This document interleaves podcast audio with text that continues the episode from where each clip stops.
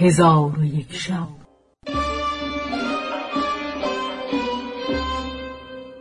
چون شب دویست و هشتادم برآمد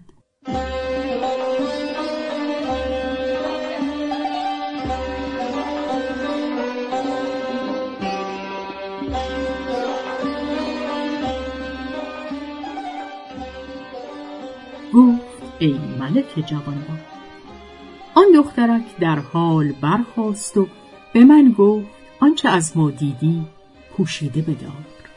من به آن ماهرو گفتم فدای تو شوم حاجت به سپردن نبود. پس من او را ودا کردم. او کنیزک را فرمود با من تا در خانه بیامد و در بکشود و من بیرون آمده رو به خانه خود گذاشتم و فریزه صبح به جا آورده بخفتم. پس رسول معمون پیش من آمد و مرا به نزد او برد و من روز را در نزد معمون به سر بردم.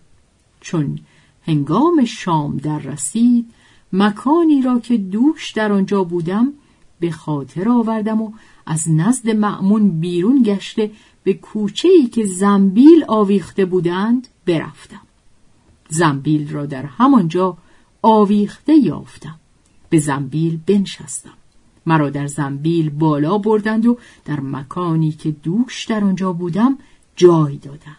پس از آن با دخترک ماه منظر به عادت دوشینه به حدیث گفتن و شعر خواندن بنشستی. چون فجر دمید به منزل خود بازگشتم. فریزه صبح به جا آورده بخفتم.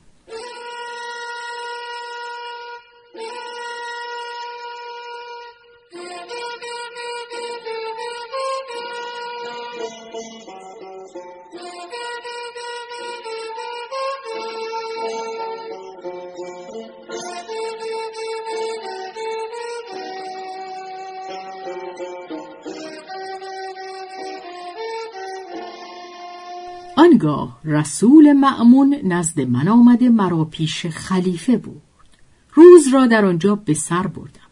چون هنگام شام در رسید خلیفه مرا سوگند داد که بنشین تا من بیرون رفته بازگردم.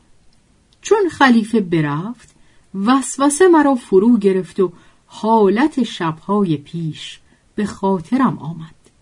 مخالفت خلیفه را آسان بشمردم از جای خود برجسته شتابان برفتم.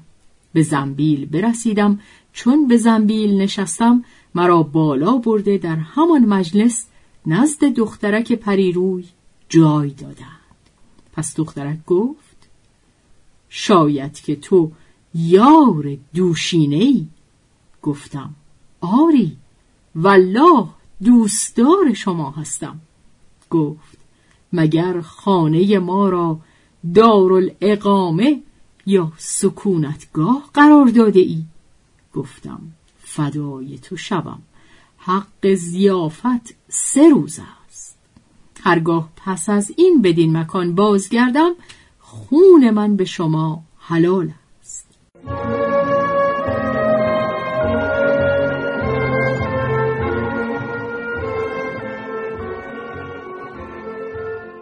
پس از آن به منادمت بنشستم. چون وقت نزدیک شد دانستم که معمون از سرگذشت من خواهد پرسید و تا ماجرا شرح ندهم خلاصی نخواهم داشت. پس به آن دخترک گفتم تو را می‌بینم که زمزمه اود و تقنی دوست همی داری.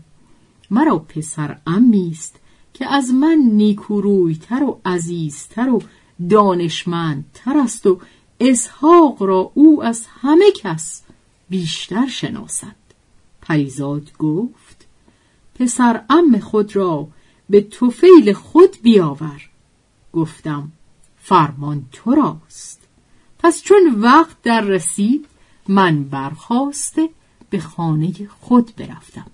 هنوز به خانه در نیامده بودم که فرستادگان معمون به من احاطه کرده مرا به عنف برداشتند.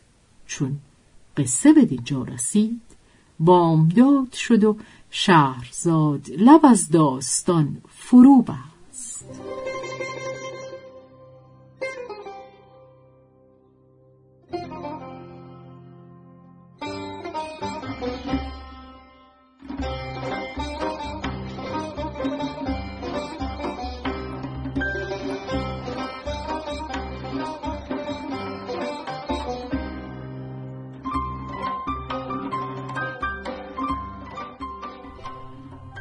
به روایت شهرزاد فتوهی.